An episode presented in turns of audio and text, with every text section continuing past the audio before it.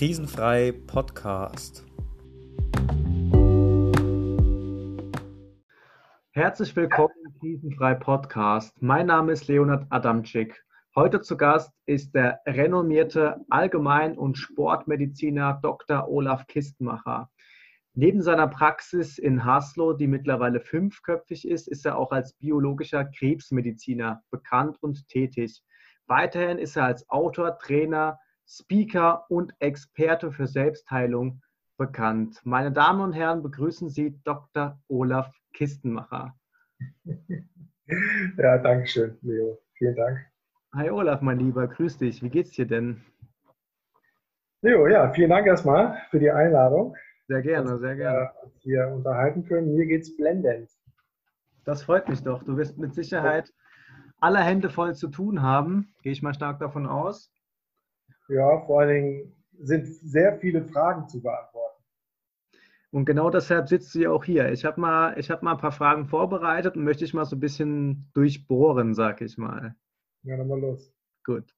Also, lieber Olaf, das ganze Land und die ganze Welt ist im Ausnahmezustand. Covid neunzehn kreist umher und sorgt für Panik. Wie siehst du die Lage als ganzheitlicher Mediziner?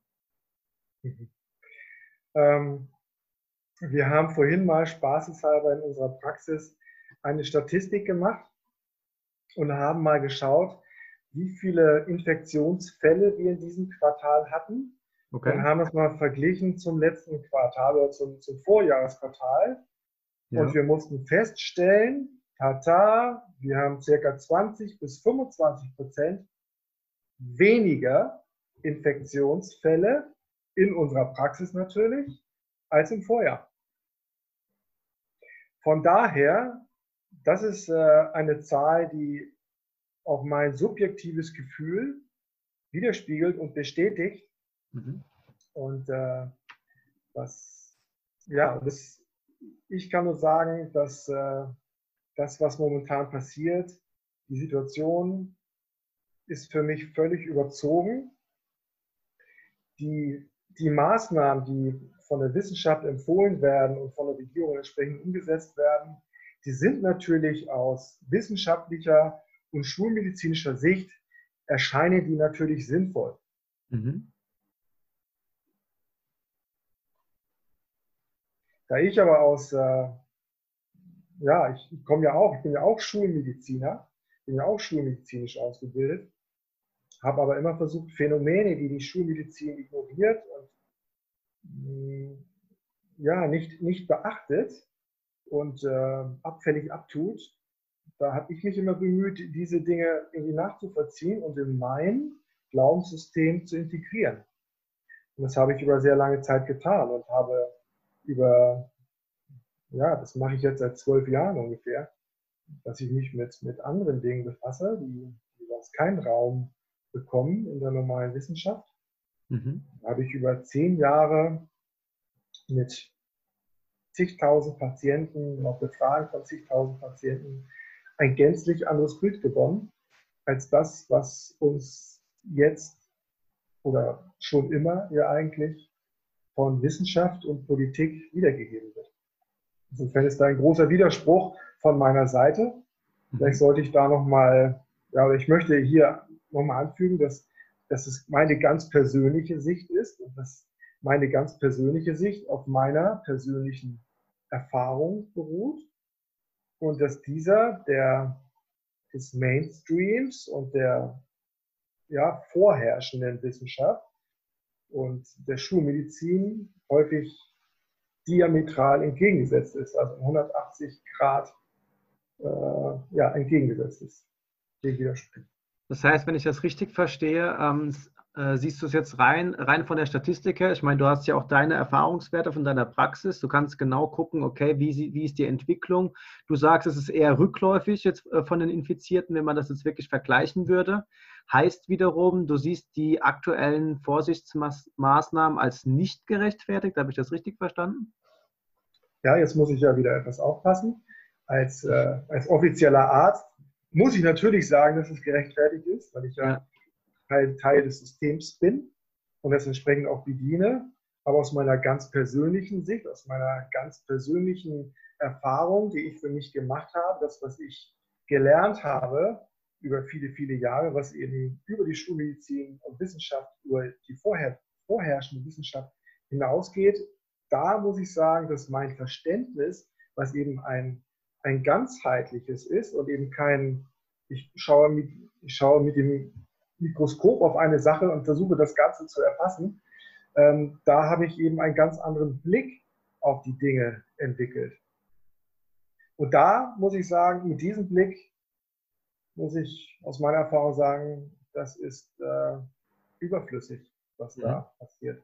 Zumindest aus medizinischer Sicht. Das ist meine Zahlen, auch wenn ich jetzt nur aus meiner persönlichen Sicht darstelle und meine Einzelpraxis natürlich äh, nicht genommen werden kann als, als Ganzes. Ja, das ist, äh, da werden Kritiker vielleicht sagen, dass es nicht repräsentativ ist, das mag sein, ja. aber das bestätigt meine persönliche Sicht. Da kann ich nur sagen, dass ähm, also nicht nur aus, aus statistischen Zahlen, sondern einfach auch von meinem Verständnis her, macht, machen die Maßnahmen überhaupt keinen Sinn. Und im Grunde müsste man genau das Gegenteil tun. Das ist sehr spannend. Das ist sehr spannend. Inwieweit, inwieweit meinst du, dass man erfolgreich wäre, wenn man das Gegenteil täte? Ja, die Frage ist natürlich erst, was ist das Gegenteil? Und warum, und warum kommt die Wissenschaft und die Politik da nicht selber drauf? Warum, warum kommen die zu diesem Ergebnis? Und warum komme ich zu einem anderen?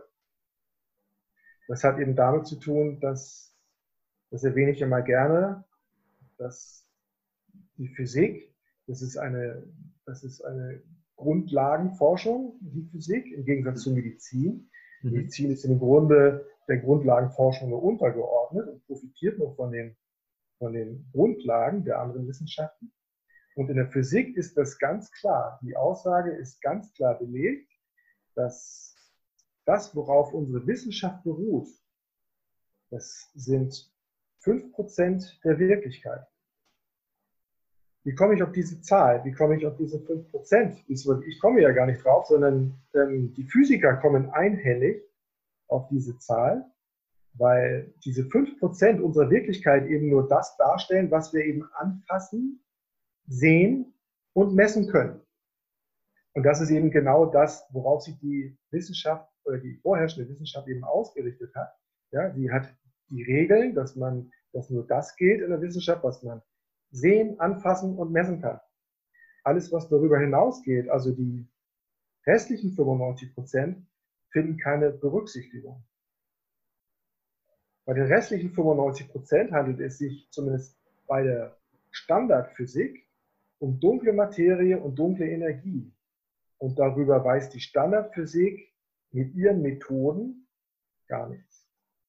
Das ist sehr spannend. Jetzt diese, diese Ansicht mit, mit der Physik. Also ich habe gestern auch noch einen Vortrag gehört von einem, äh, von einem Professor, der eben auch über Energie und Elektrizität gesprochen hat. Er hat eben nochmal betont, dass wir Menschen eben auch elektrische oder energetische Wesen sind und insofern die Physik eigentlich, dass man viele Dinge eben viel mehr durch die Physik erklären kann. Und er hat angefangen ähm, mit dieser, mit dieser fünf G, mit dieser Funkgeschichte und hat gemeint, in Wuhan, wo eben das Coronavirus äh, ausgebrochen ist als solches, dass dort eben zuerst diese fünf G-Technik äh, ausprobiert wurde, also dass er für sich einen starken Zusammenhang sieht, weil er sich eben rein physikalisch darauf beruht, was passieren kann, wenn eben gewisse äh, Funksignale gesendet werden. Also das äh, finde ich auch eine, eine spannende Ansicht und da würde ich auch gerne mal deine Meinung dazu hören. Dazu ähm, habe ich jetzt keine Information, wie das mit dem fünf G ist in China oder auch bei uns. Mhm. Ich kann nur sagen, dass unsere Gesundheit von unserer Regulation bzw. Selbstregulation abhängt. Und das wird dargestellt durch unser vegetatives Nervensystem, durch unser System, was Anspannung, Entspannung regelt. Und alles, was, und alles, was dazu beiträgt, was die Anspannung erhöht, ist schädlich für unser System, wenn es, wenn es ein gewisses Maß überschreitet, muss ich dazu sagen. Es kann durchaus in kleineren Reizen auch förderlich sein, aber ähm, unsere Regulation ist so aufgebaut, dass wir mit unserer, ja, mit unserer Anspannung, Entspannung uns in einem gewissen Fenster bewegen. Das nennt sich Window of Tolerance, Toleranzfenster. So, das ist bei jedem unterschiedlich. Und wenn wir mit unseren Belastungen, Alltagsstress, Arbeit, Ernährung, Mobilfunk, T V und so weiter und eben auch fünf G, wenn das dazu beiträgt, dass wir über unser Fenster hinausgehen, dann hat das eine Folge auf unsere Regulation, nämlich dann wird genau das Gegenteil eingeleitet. Das heißt, wenn wir darüber hinausschießen, was macht der Körper? Ja, ähm, er lenkt die Gegenbewegung ein, das heißt, wir fallen nach unten mhm. in unserer Regulation. Das bedeutet, dass der Körper sozusagen den Strom dann runterdreht, weil er überfordert war. Ja, das ist wie, kann man sich vorstellen, wie so ein Stromregler. Ja, nach unten, der Strom wird weniger. Ja, und nach oben, wenn wir freudig erregt sind, dann geht der Strom hoch, dann sind wir gut drauf. Ja, aber wenn es zu viel ist, dann ist eben zu viel Strom da und das tut uns nicht gut. Dann, dann brennt eine Sicherung durch oder so. Ja, so ähnlich kann man sich das vorstellen. Ja. Und wenn das passiert ist, ja, dann, dann geht der Strom nach unten. Und wenn das passiert, dann sind wir anfällig. Dann sind wir anfällig für alles Mögliche, was eben uns in der Umwelt begleitet oder uns eben umgibt. So, das kann, so, das kann in dem Moment harmlos sein, was uns umgibt, aber es kann eben auch, so wie vielleicht jetzt, dann auch etwas bedrohlicher sein, je nachdem. Aber das Entscheidende ist, wie wir aufgestellt sind. So, jetzt zum fünf G. Mhm. Die Menschen in China, wenn man sich das mal anschaut, und genauso eben auch in Italien, ich denke, da ist eine sehr, dass da eine, eine Parallele zu ziehen ist. Die Die Menschen in China, die leben unter höchstem Stress. Ja, die leben mit ganz vielen Menschen auf, auf engstem Raum, die leben zum Teil mit, mit Tieren zusammen, die leben unter wirklich Lebensbedingungen, die wir hier gar nicht mehr kennen. Die arbeiten zum Teil achtzehn Stunden am Tag. Wenn die nach draußen gucken, ja, und die Sonne scheint, die sehen die gar nicht mehr vor, vor Smog. Ja, das heißt, deren Nervensysteme wird vor allen Dingen in so einer Großstadt, in so einem Ballungszentrum, wo auch noch andere Dinge eine, eine Rolle spielen, außer, außer diese Belastung, die sind, äh, die sind so extrem hoch.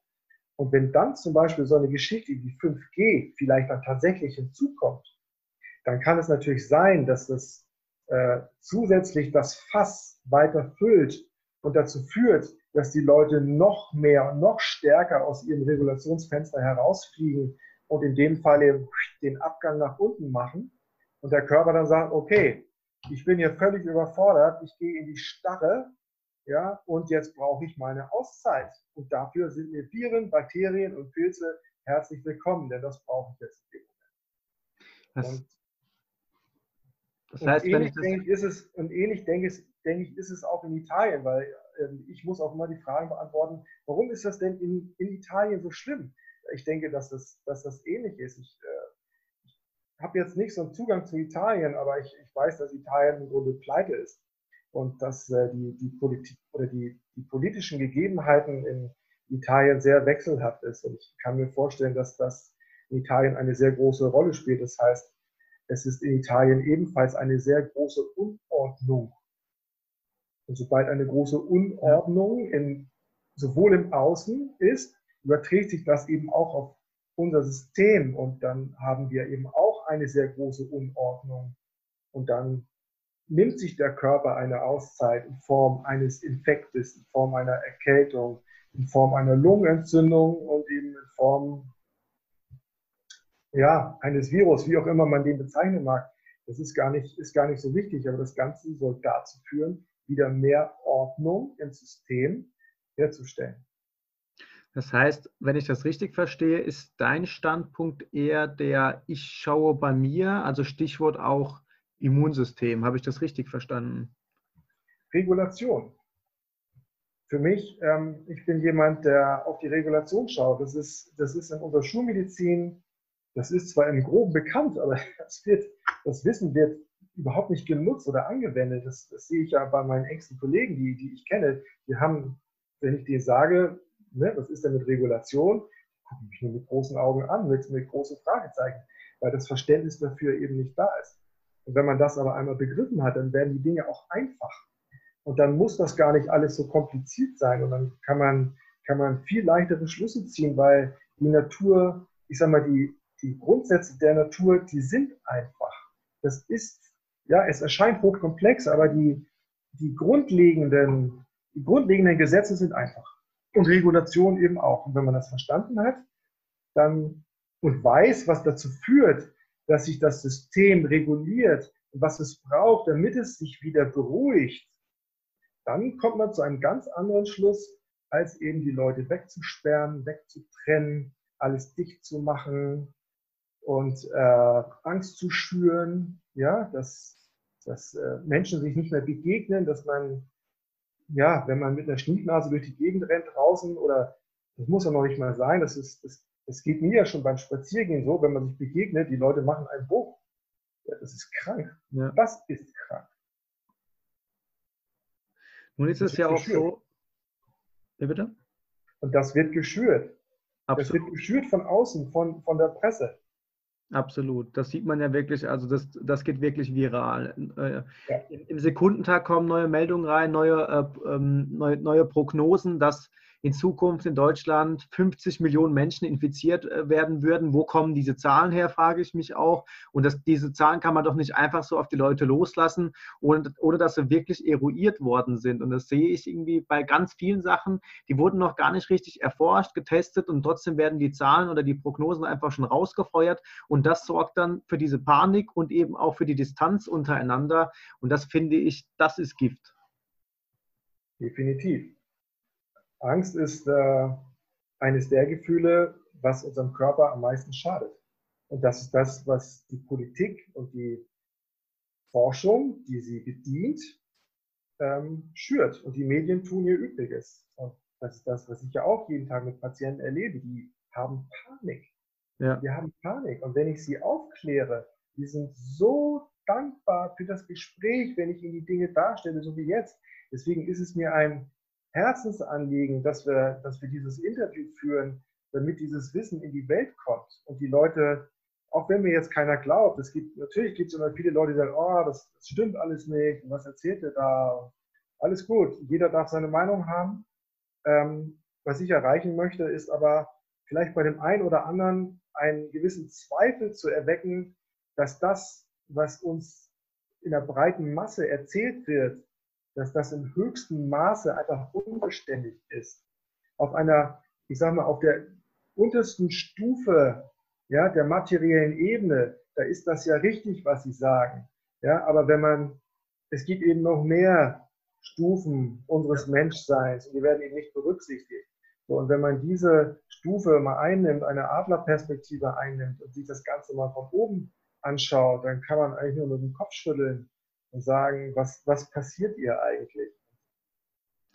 Also die, die Vergangenheit, ja. die Vergangenheit hat, hat ja öfter gezeigt, bei solchen Krisen und Paniken, dass die, die Massenmedien bzw. die Massenmeinung, dass es eigentlich im Prinzip diametral war zur Wahrheit, also nur so als, als Denkanstoß. Das wird man jetzt ja. vielleicht im Nachhinein auch so sehen. Man muss halt immer gucken, wann können wir eine Bilanz ziehen und was genau ist in dieser Zeit alles passiert und dann wissen wir eigentlich mehr. Die Frage ist jetzt, wie gehen wir jetzt mit dieser Krise um? Ich meine, Krise ist ja auch immer was Gutes, das weiß ich selbst, das weißt du auch. Die Leute sind in Krisenstimmung, das heißt, die Leute sind auch offen für Neues, die Leute sind offen für Veränderung.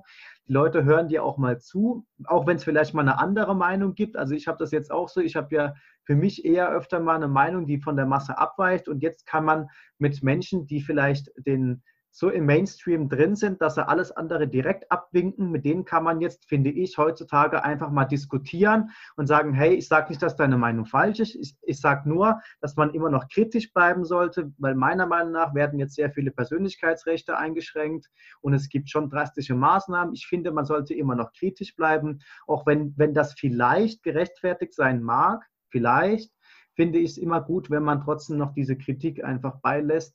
Denn die Vergangenheit hat, hat ja auch gezeigt, dass wenn man eben nicht hinterfragt, dass da auch viele, viele Miseren passieren, passieren können. Und deshalb möchte ich dich jetzt auch fragen, so als ganzheitlicher Mediziner, wo siehst du jetzt diese Krise als Chance? Das, was ich erlebe, ist, ähm, dass Menschen, die das normale System bisher nicht hinterfragt haben, wir haben jetzt einen Schmerz.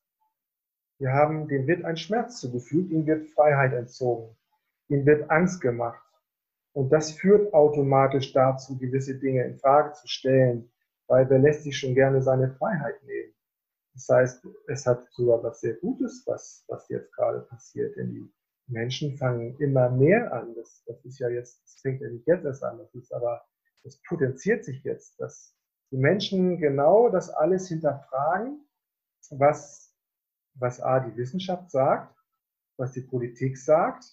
Und viele, nein, wir alle, wir alle haben einen inneren Kompass. Wir alle haben eine, eine innere Intelligenz, die, mit, die wir immer oder die wird immer, oder die Information, die wir von, von außen bekommen, die gleichen wir immer mit unserer inneren Stimme, mit unserer inneren Intelligenz, mit unserem inneren Kompass, ähm, gleichen wir das immer ab. Jeder, ja. jeder tut das. Den meisten ist es nur nicht bewusst. Aber jeder tut das. Jeder hat seine innere Stimme. Jeder hat sein eigenes Gefühl. Jeder hat sein, seinen eigenen Kompass. Man nennt das auch Intuition. Ja? Nur leider leben wir in einer Gesellschaft, die den Verstand zum, zum Herrscher heraufbeschworen hat. Und obwohl es eigentlich andersrum sein sollte, der Intuit, die Intuition ist die Instanz in uns, die uns die richtige Richtung weist. Und der Verstand sollte nur der Diener sein. Aber wir leben in einer Gesellschaft, die den Diener zum Herrscher gemacht hat. Meines Erachtens, oder ich glaube, das waren die Worte von Albert Einstein, dem werden ja viele Zitate zugeschrieben. Ja, ja. Ob er das jetzt wirklich so gesagt hat, weiß ich nicht. Aber das trifft es im Grunde. Wir leben in einer Gesellschaft, die so verkopft ist. Und das ist eben das, wir sehen doch, wo uns diese, diese Verstandesmedizin, die Verstandeswissenschaft, wo uns das jetzt hingeführt hat. Wo stehen wir denn jetzt? Wir stehen am Abgrund, Leute.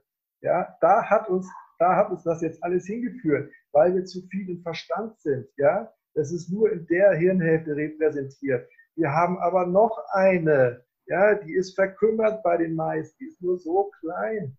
Ja, da, da kommt zum Beispiel auf Wahrnehmung an, nämlich Wahrnehmung der eigenen Gefühle. Und von denen sind vor allem die Wissenschaftler total abgeschnitten, gerade weil sie eben dieses System bedienen, wo es nur um Analyse geht und eben nicht um persönliche Wahrnehmung. Da kann ich nur sagen, eben, das macht eben nur fünf Prozent der Wahrheit aus. Also ich sehe auch die Chance insofern, als dass jetzt eben diese, dieses ganzheitliche Denken wieder mehr kommt, weil jetzt eben auch die andere Seite so ein bisschen Gehör finden darf. Also man darf jetzt, man darf jetzt offiziell darüber sprechen, wo es vorher direkt hieß, ja, ähm, die Meinung akzeptieren wir nicht. Also man, man, man wurde beispielsweise gar nicht erst eingeladen oder die Meinung wurde erst gar nicht erst angehört. Und mittlerweile finde ich, man kann darüber sprechen und ich sehe die Chance insofern, als dass man wirklich das ganzheitliche Denken fördert und eben auch gesundheitlich das Ganze mehr propagieren kann, sage ich jetzt mal. Und anderweitig sehe ich auch in der Wirtschaft, eine, ist natürlich ein Riesenschmerz da. Also ganz viele Läden sind geschlossen, viele Insolvenzen gab es auch schon. Jetzt kommen Förderprogramme vom Bund über die KfW et cetera. Da sehe ich irgendwo auch Chancen für Veränderung, gerade was Arbeitsmodelle angeht, meiner Meinung nach. Wurde viel zu viel ineffizient gearbeitet. Also beispielsweise gibt es Studien, die belegen, dass äh, durchschnittliche Büroangestellte von acht Stunden Arbeitszeit nur drei Stunden produktiv arbeiten und die beispielsweise im Homeoffice diese drei Stunden wirklich effektiv abarbeiten könnten und danach hätten sie sozusagen frei, freie Zeit für sich selbst, für ihre Selbstverwirklichung, für Hobbys, Familie, soziales Leben, was mit Sicherheit auch der Gesundheit beitragen würde. Also das ist so mein Denkanstoß, wo wir vielleicht jetzt auch die Wirtschaftsprozesse und die Arbeitsmodelle überdenken könnten.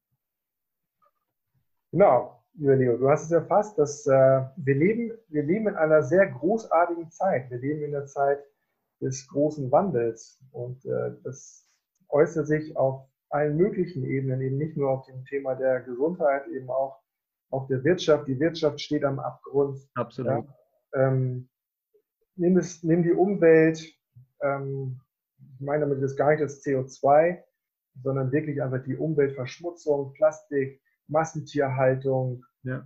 ähm, Klimaerwärmung und so weiter. Also wir, wir stehen wirklich überall mit allen Themen, haben uns wirklich an den, an den Abgrund bewegt. Und äh, deswegen ist es Zeit für eine Reinigung, für eine Neuordnung, denn das ist der Sinn von Krankheit. Ja, das ist, das ist meines Erachtens jetzt eben auch der Sinn von dem, was aktuell, was aktuell passiert. Es findet ein, es soll eine Neuordnung stattfinden, eine Neuorientierung.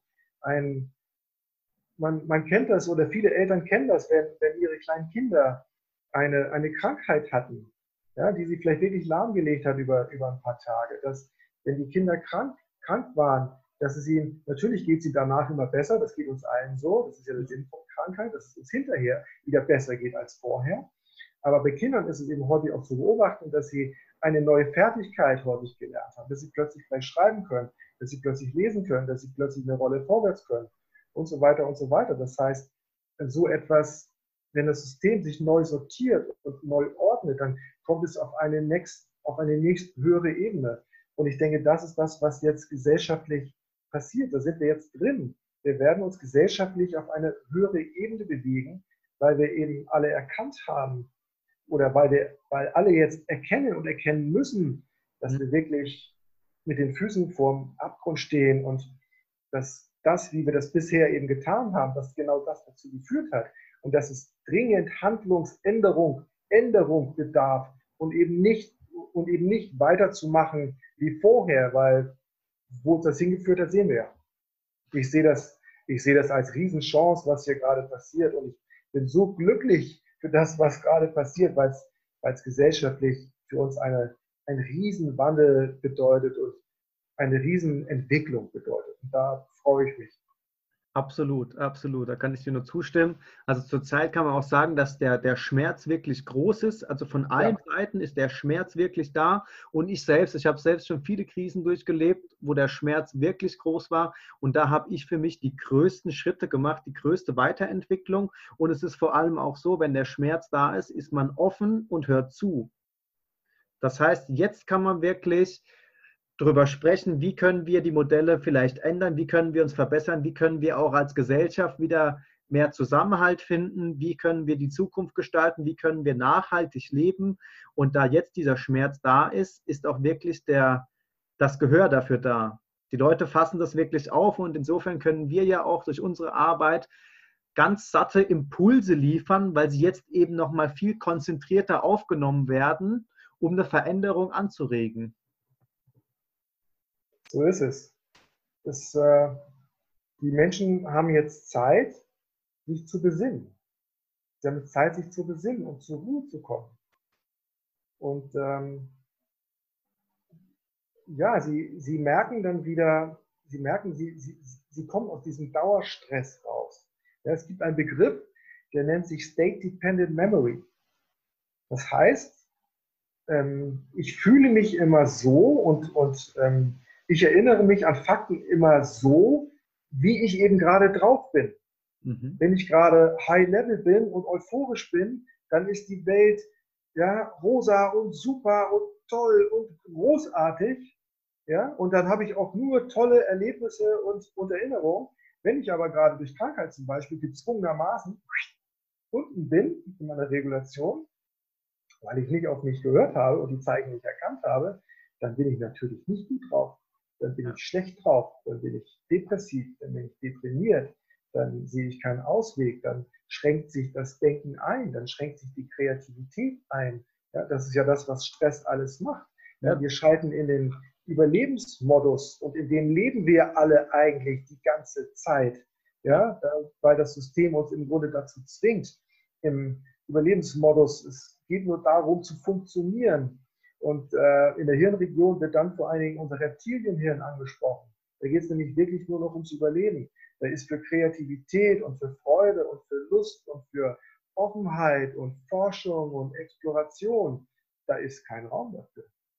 Und aber genau das passiert jetzt, dass die Leute wieder endlich mal Zeit haben, runterzukommen, ihre Nervensysteme zu regenerieren, zu beruhigen. Die, die Familienmitglieder haben wieder Zeit und Raum, sich wieder mehr zu begegnen und zu gucken, okay, was macht uns denn eigentlich aus? Ja, können sich mal wieder ein bisschen, bisschen, äh, bisschen tiefer unterhalten und sich wieder mehr miteinander befassen. Also das hat etwas total Gutes, weil die Menschen wieder mehr merken und spüren, worauf es wirklich ankommt. Das sehe ich auch so. Also, also so wie ich das jetzt von dir aufgefasst habe, waren wir eben die ganze Zeit, ähm, also es gibt ja auch diese, diese Hirnwellen, da habe ich mich mal so ein bisschen reingelesen gehabt und ähm, man kann sagen, dass man eben die ganze Zeit jetzt im Dauerstress war, man hat einfach funktioniert, man war in einem ziemlich hohen Frequenzlevel und insofern waren dann viele verschiedene Wahrnehmungszustände einfach verschlossen und jetzt gezwungenermaßen fahren wir jetzt sozusagen runter und haben vielleicht mehr Zugriff auf verschiedene Ebenen und vielleicht auch eine ganzheitliche Denksicht und Gefühlsweise. Und insofern äh, finde ich, dass, dass das auch der richtige Standpunkt ist, um eine Veränderung anzudenken und zu verwirklichen, wenn man wirklich alle Gesichtspunkte mit reinnimmt. Ja, da stimme ich dir, stimme ich dir vollkommen zu. Genau so ist es. Lieber Olaf, wenn du könntest, wie würdest du das Interview in einem Satz zusammenfassen?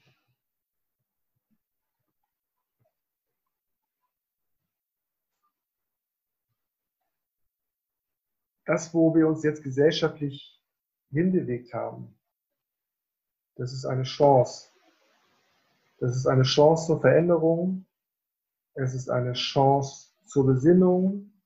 Es ist eine Chance, die innere Stimme wieder zu entdecken. Es ist eine Chance, seine Werte zu überprüfen.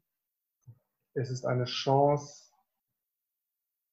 auf sein Gefühl zu hören, wem traue ich, wem traue ich nicht. Ja. Es ist eine Chance, wieder Verbindung aufzunehmen, denn das ist das, was unsere Nervensysteme reguliert und im Grunde der Grundpfeiler ist für Gesundheit und Heilung.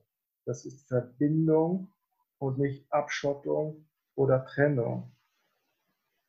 Jetzt wird es doch, jetzt wird es doch mehr als ein Satz. Ja, ich merke einen, muss ich, einen muss ich noch dazu fügen. Verstand trennt. Gefühl verbindet. Verbindung heilt. Absolut, ja. Das ist sehr, das ist auch eine sehr, sehr ganzheitliche Sicht der Dinge. Also ich persönlich sehe das auch, wenn ich es zusammenfassen könnte, würde ich einfach sagen, Krise als Chance. Und das ist eine ganz schön große Krise, also auch eine ganz schön große Chance auf ganz vielen verschiedenen Ebenen. Und die wurde uns jetzt so schön präsentiert und auf dem Teller serviert. Und es wäre blöd, wenn wir sie, wenn wir sie nicht wahrnehmen würden. Ich glaube, es passiert alles so, wie es, wie es kommen soll und wie es richtig ist. Ich habe da wirklich... Ich habe da vollstes Vertrauen in die Dinge, wenn ich so rückblickend auf mein Leben betrachte und all die, all die Situationen oder auf all die Situationen zurückschaue, die für mich wirklich extrem belastend waren, die, die, die mir wirklich Kummer gemacht haben, die mich wirklich auch an, an den Rande meiner eigenen Ex, äh, Existenz gebracht haben. Denn auch da weiß ich auch, wie das aussieht. Da macht auch keiner was vor. Ähm, da kann ich nur sagen, es hat alles seinen Sinn. Es hat alles seinen Sinn, ähm, nämlich den Sinn der Entwicklung. Und insofern gehe ich da voller Zuversicht, Hoffnung ist das falsche Wort, ähm, Zuversicht. Ich bin voller Zuversicht, dass wir uns dahingehend entwickeln, wo wir hin sollen, denn es gibt eine Macht, die ist wesentlich größer als wir und die hat alles im Blick. Und der dürfen wir vertrauen. Besser hätte ich es nicht sagen können. Lieber Olaf, vielen lieben Dank für deine Zeit, dass du diesem Interview beigewohnt hast. Das war der Podcast mit Doktor Olaf Kistmacher, Experte für Selbstheilung, Allgemeinmediziner und ganzheitlicher Arzt. Lieber Leo, ich danke dir, dass ich meine Gedanken mit dir teilen durfte und hoffe, dass viele Menschen, dass es viele Menschen erreicht. Alles Gute. Dir auch. Mach's gut.